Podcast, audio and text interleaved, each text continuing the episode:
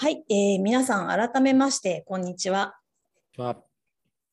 はい、申し遅れました。えー、第16回のアンカーは D&I 委員会の瀬尾ひろみが務めます。はい、今日はあの長年、えー、D&I 委員会で幹事長、えー、として縁の下の力持ち、えー、を、えーね、その役目を、えー、していただいている米山さんをゲストにお迎えしています。えー、米山さんと私は、はい、同じ会社に所属している仲間でもあります。えーと、ですが、まあ、普段は、えーと、からない米山さんの、えー、実はというところなんですがあの12万人の会員を抱える、えー、冒険 PTA の連合会の会長だった、えー、ということがあって、えーとまあ、今日は私も知らない米山さんの隠れた多様な、え、取り組みについて伺いたいと思っています。え、タイトルは PTA から見えた社会です。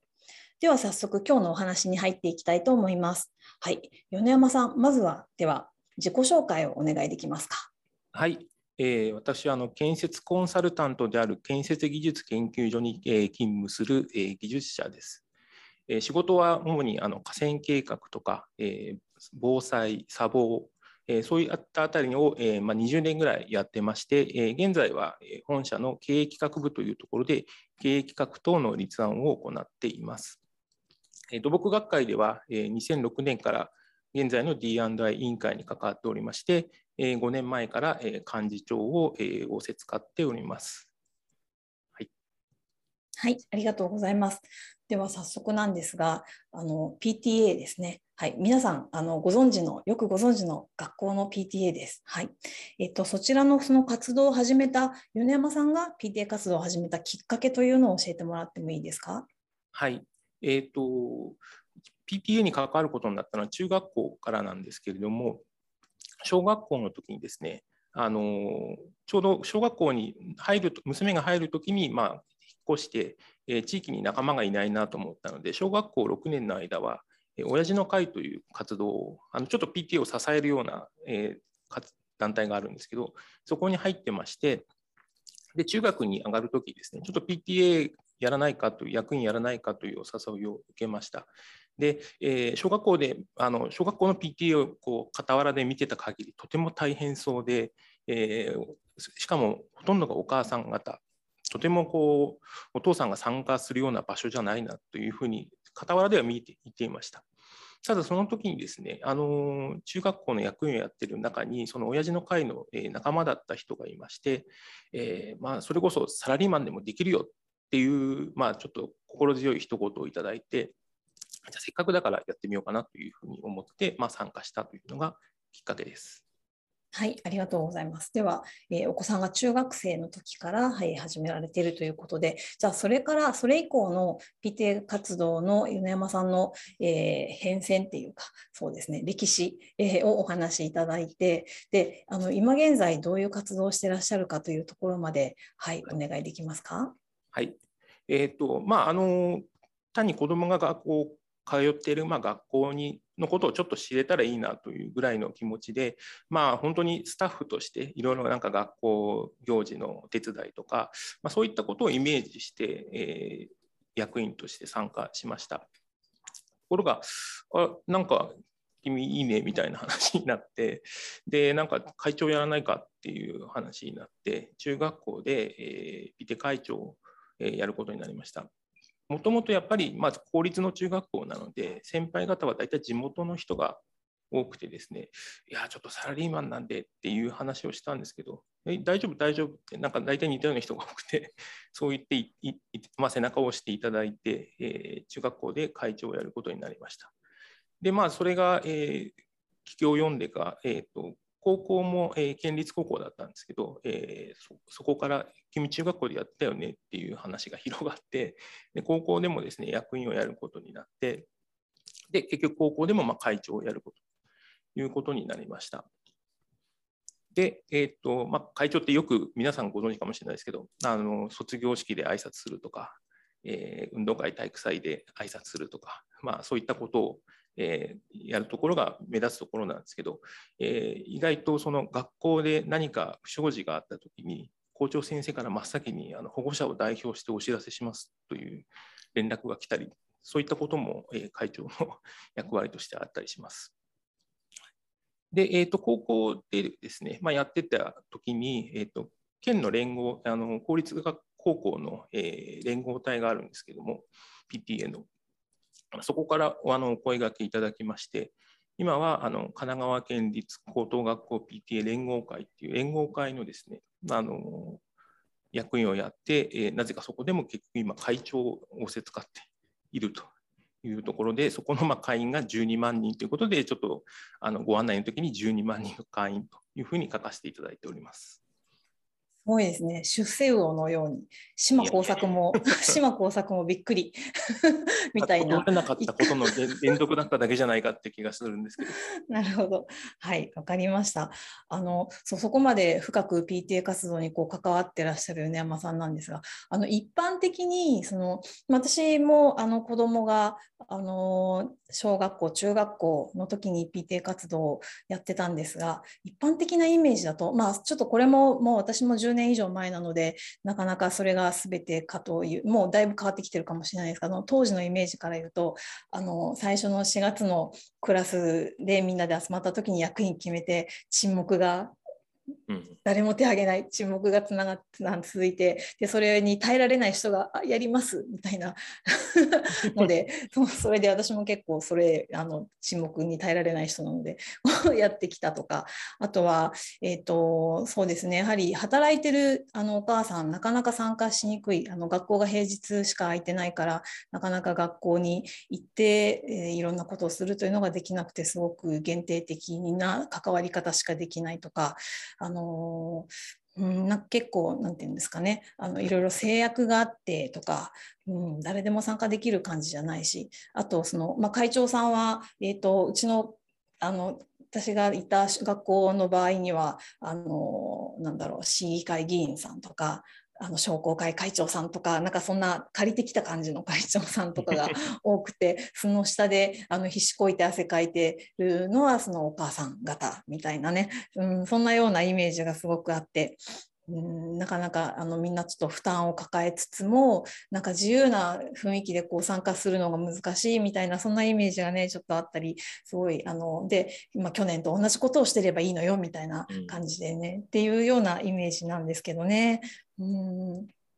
なかなかそのあたりはどうどんな感じな今実際米山さんの活動はどうだったんですかね？そうですねあの大体の印象は、まあ、あの今、えー、瀬尾さん言われた通りで、まあ、前年踏襲だとか、あのできる人が限られるとかですね、あのなんか時間をとにかく割いていかなきゃいけないとか、あるいはそのちょっとやっぱお仕事されてる方が参加できなかったり、あるいは参加してるんだけど、ちょっと肩身狭そうに参加してるというような姿が多かったです。実際私もですね、あの会長の時に、中学の会長の時に、あのこのコンサルタントの世界あるあるなんですけど、結構夕方に発注者から退勤命令がから退勤命令が出てですね、でその日夕方地域の方々とま交流をするというイベントがあって、一応会長挨拶しなきゃいけないっていう場だったんです。で、とても定時では退社できない、それどころか、このまま遅れてでも行けるのかどうかっていう微妙な状況になってきて、でずっとこう会場であの副会長以下の人がいつくんの会長みたいな話を メールがどんどん来ててでもこっちはその発注者対応をしていてまだ解放はされないというような状況で結局ですねその会終わるまで行けなかったんですよね。はい、穴開けちゃったの？そうまさに穴を開けてしまった。でも本当になんかあのサラリーマンを代表して申し訳ございませんというような気持ちになりました。ああ、サラリーマンが PTA 会長なんかやるとこんな風になっちゃうんだねっていう、本当に申し訳ない気持ちでいっぱいでした。ただまあ、一方でそう思った時に、えっ、と、じゃあそういう人ができないっていうことが、あの、あるいはそうそういうことを気にしてためらうっていうことの方がやっぱり問題なんだろうなというふうには思うようになりました。うん、はい、なるほど。でやっぱりあの誰でもね活動に参加できるっていうところはなかなかちょっとあの一般的にはの PTA では割と敷居が高いような感じなんですがそういう自らがサラリーマンとしてこう会長をやるっていうところでだんだんその辺りもこう崩崩してきたというか、はい。うん、結果的にはそうですね。あの私の後にやる人も、えーと、ああこういう人もやったんだねできたんだねみたいに、まあ、できたという評価をいただくのはちょっとおこがましいんですけど、まあ、そういうふうに思ってもらえるんだったらという気持ちはありますね。うんなるほど、分かりました。で、あのその他にその米山さんがこう工夫されてきたことっていう、まあうん、のがあったら教えていただければ。はい、あの単にこう時間が取れるその人っていうだけじゃなくてやっぱりいろいろ最近だとですねあのパソコン使える人使えない人とか、えーと、いろいろまあ要件というかあの希望して参加するはずのあの組織なんですけどどうもその来る側を制限してしまうようなこと、まあ、空気だったり、えー、実際のなりたいという申し出をしても聞かれてちょっとそれだとねっていうようなこともやっぱあったりしました。ただ、あのもともとはその自発的な、えーと意思で入ってくるその目的を共有して入ってくるという方なので、えー、とその方々の、まあ、思いとそのできることを最大限生かしてですねなんかできるように、えー、するのがやっぱ大事じゃないかなというふうには途中で思いました。あのそう私がその当時感じてたのがすごくやっぱりあの確一化されてるあの組織だなってなかなか働いてる立場だと参加は難しいし、まあ、最近はあんまり専業主婦のお母さんもいらっしゃらないとは思うんですけど当時はまだいらっしゃってでやっぱそういう方々がもう中心になってこう回して、えー、くださってる。本当にもうできない人はあのなかなか本当にそこに入っていくことも難しい、えー、ということもあったり。だけどそのいろんな人が、ね、関わりたいいろんな人がいるけどそこが関われなかったりとか。あとは、うんと、IT スキルですよね。はい、うん。そそこのあたりもその、まあ、働いてるとそのあたりはね割と精通してくるのでこういうところで頑張れるよって言ってもなかなかそのなんだろう、えーあの私は広報の仕事をしてたんだけどあのいつまでもずっと切り張りで広報誌のゲラ作って であの印刷屋さんに整えてもらうみたいな。そこ私パソコンでできますって言ってもなんかあのいや集まってやるのが醍醐味なのよとか言われて。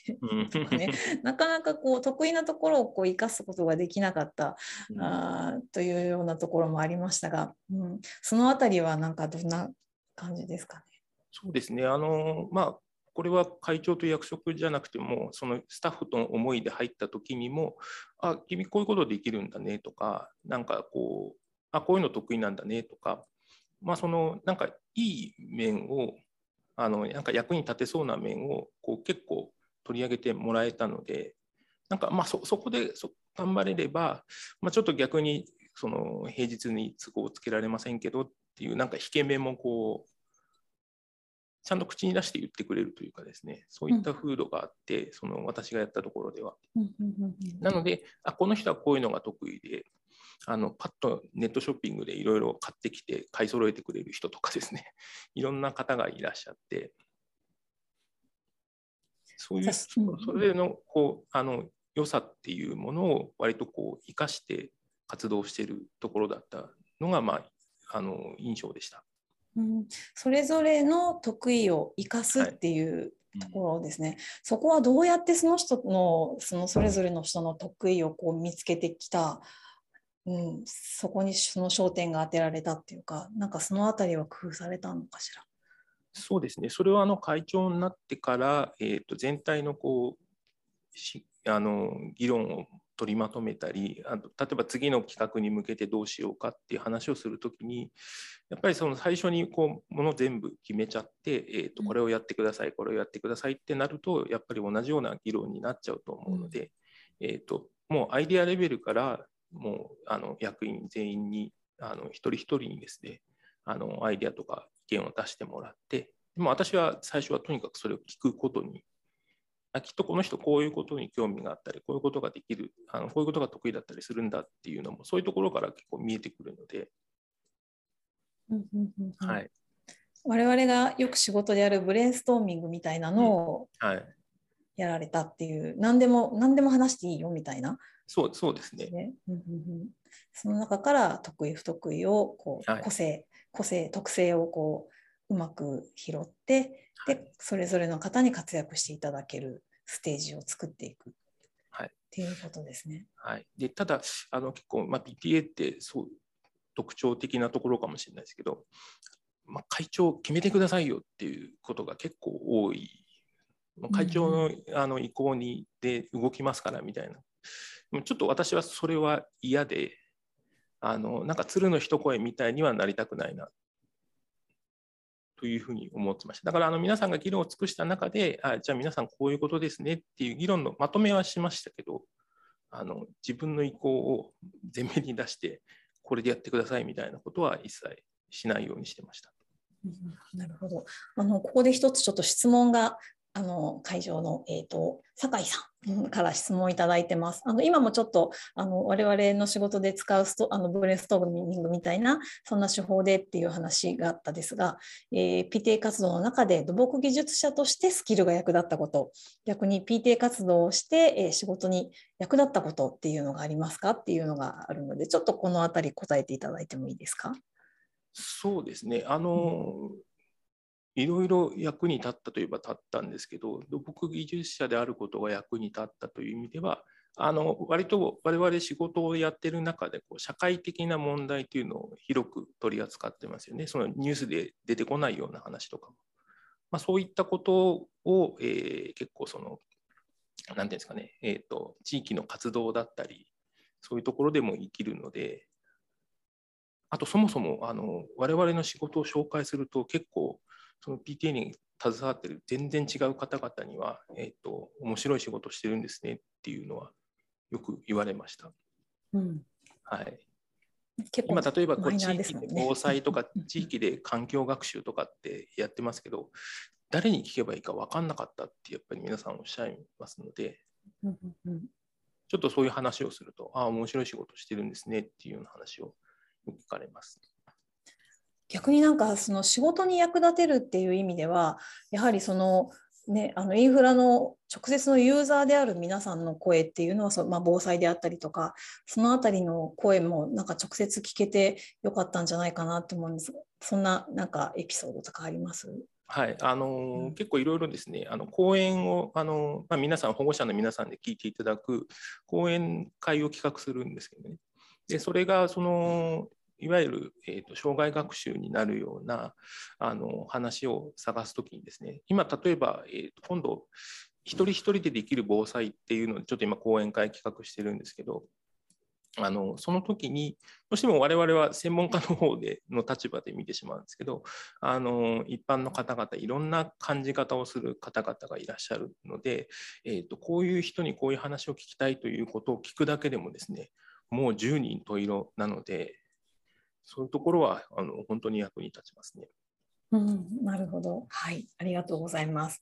はい、えーと、では、あの、ちょっと話題を次に進めていきたいと思うんですけれども、あの、これまで米山さんが PTA 活動をずっとやってこられて、で、あの、まあ、そのあたりのご経験も元にして、これから、その、米山さんが思い描く、まあ、PTA にか、あの、限らずね、えっと、どんな社会が、こう、あの、ね、PTA から見えた社会ということで、えーそれを思い描いてらっしゃるのか、そのあたりをちょっと教えてください。はい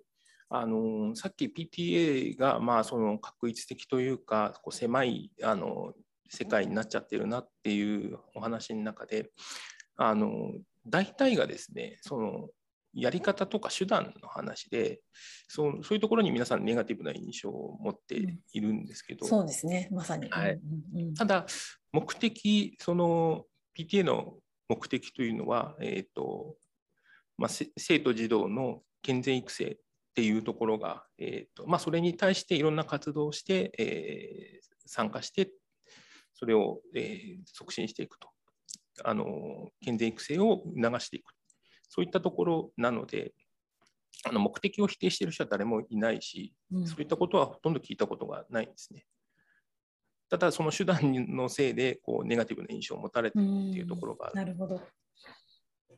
ですのでその、まあ、ちょうどコロナ禍でですねあのいろいろ例えば、えーと、学校で活動ができないあの PTA の方々も学校に行けないっていうような状況が続いた中で結構ですねいろんな学校のあの様子を聞いたんですけどむしろそういう時だからこそ、えー、健全育成のためにできることは何か。皆さん多分今回いろいろ目的に立ち返ってですねいろんなあの各学校で工夫した活動っていうのがすごいあの報告されてきてで例えばその保護者も学校に行けないから今までなんとなく習慣で出してたその広報誌みたいのも本当に学校の様子をあの伝えて学校に行けない保護者に伝えましょうっていうのでその発行回数を増やしたところとかですね、まあ、そういった例も聞きましたのでやっぱりなんかこう目的に立ち返ったっていうのではコロナもまああの悪くはなかったかなというふうに思ってます。こう目的が一つであるっていうそういうところはすごくあの強いっていうかあの、ね、そこが明らかだから子どもたちの健全な育成っていうところですもんね。はい、うん、そうそれに向かってみんながそういうところを考えて、まあ、それぞれのスタンスでそこに関わっていけるっていうのはすごいなかなかあのないっていうか、うん、すごく。そうですね。はい。で、まあ、そそれをまあ社会っていう目で見たときに、うん、その PTA もまあ同じで、そと同じで、あのいろいろこう目的をに賛同して参加したい人がいる、参加しようと思っている人がいるときに、まああのこういうスキルはあるけどこういうところがっていう時にありますよね。そうするとどうしてもこう今まで築いてきたそのある程度確一的なものに合わないとか、えーと、そこの中ではマイノリティだった人、まあ、例えば私でいうサラリーマンみたいな人が入ろうとした時にサラリーマンって結局来れなかったりするんだよねっていうそのなんか一箇所ネガティブなところがすごく引っかかる。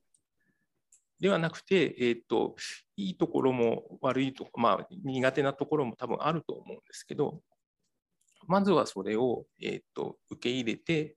で、えー、得意なところはそれを生かして、なんか活動できればいいし、あの苦手なところは、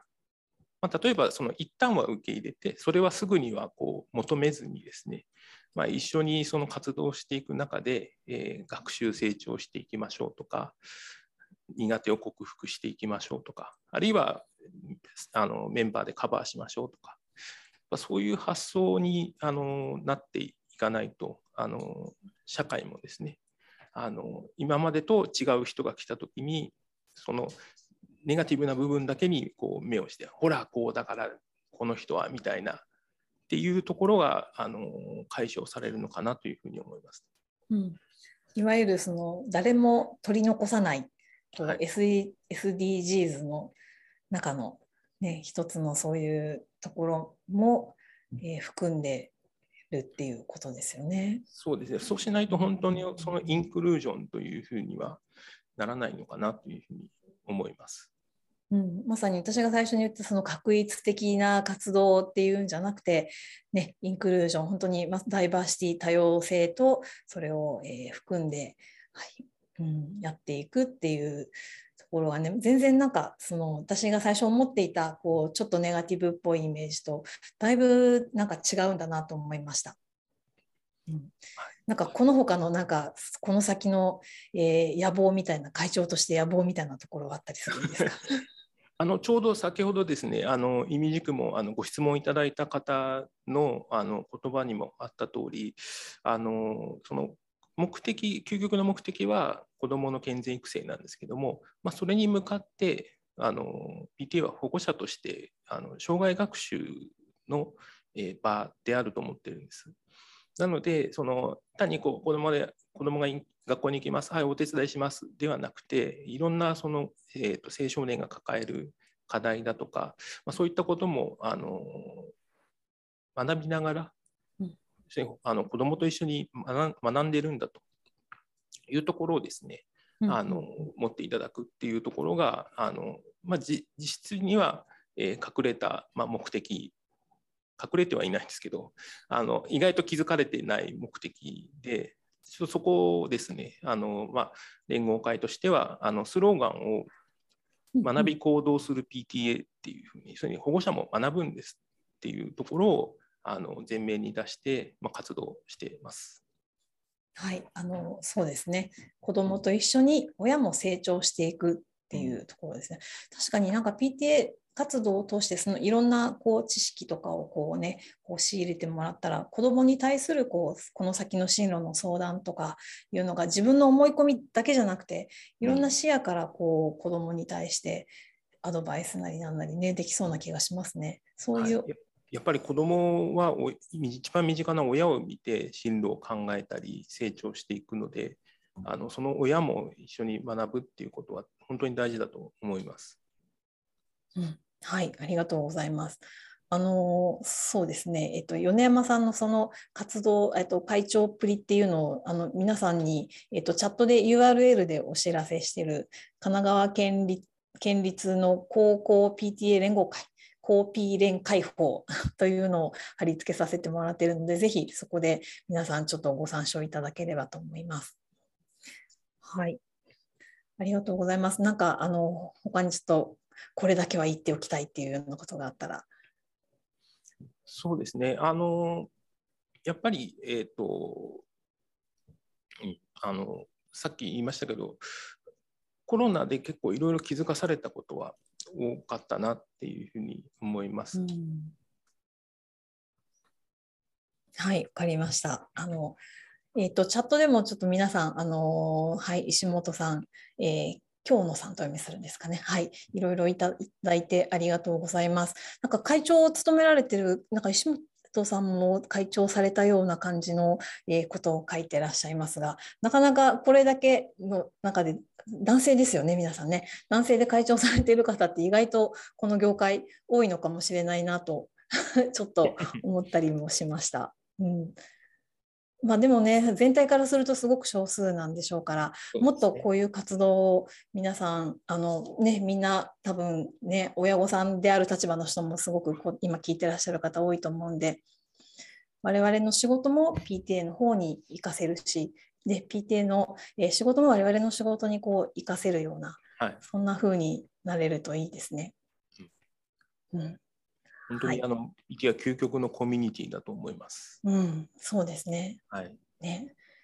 あの目的を一つにしてそこに集まってるそういうコミュニティです、ねはい、それだけであの、活動してますので、うん、はい。はい。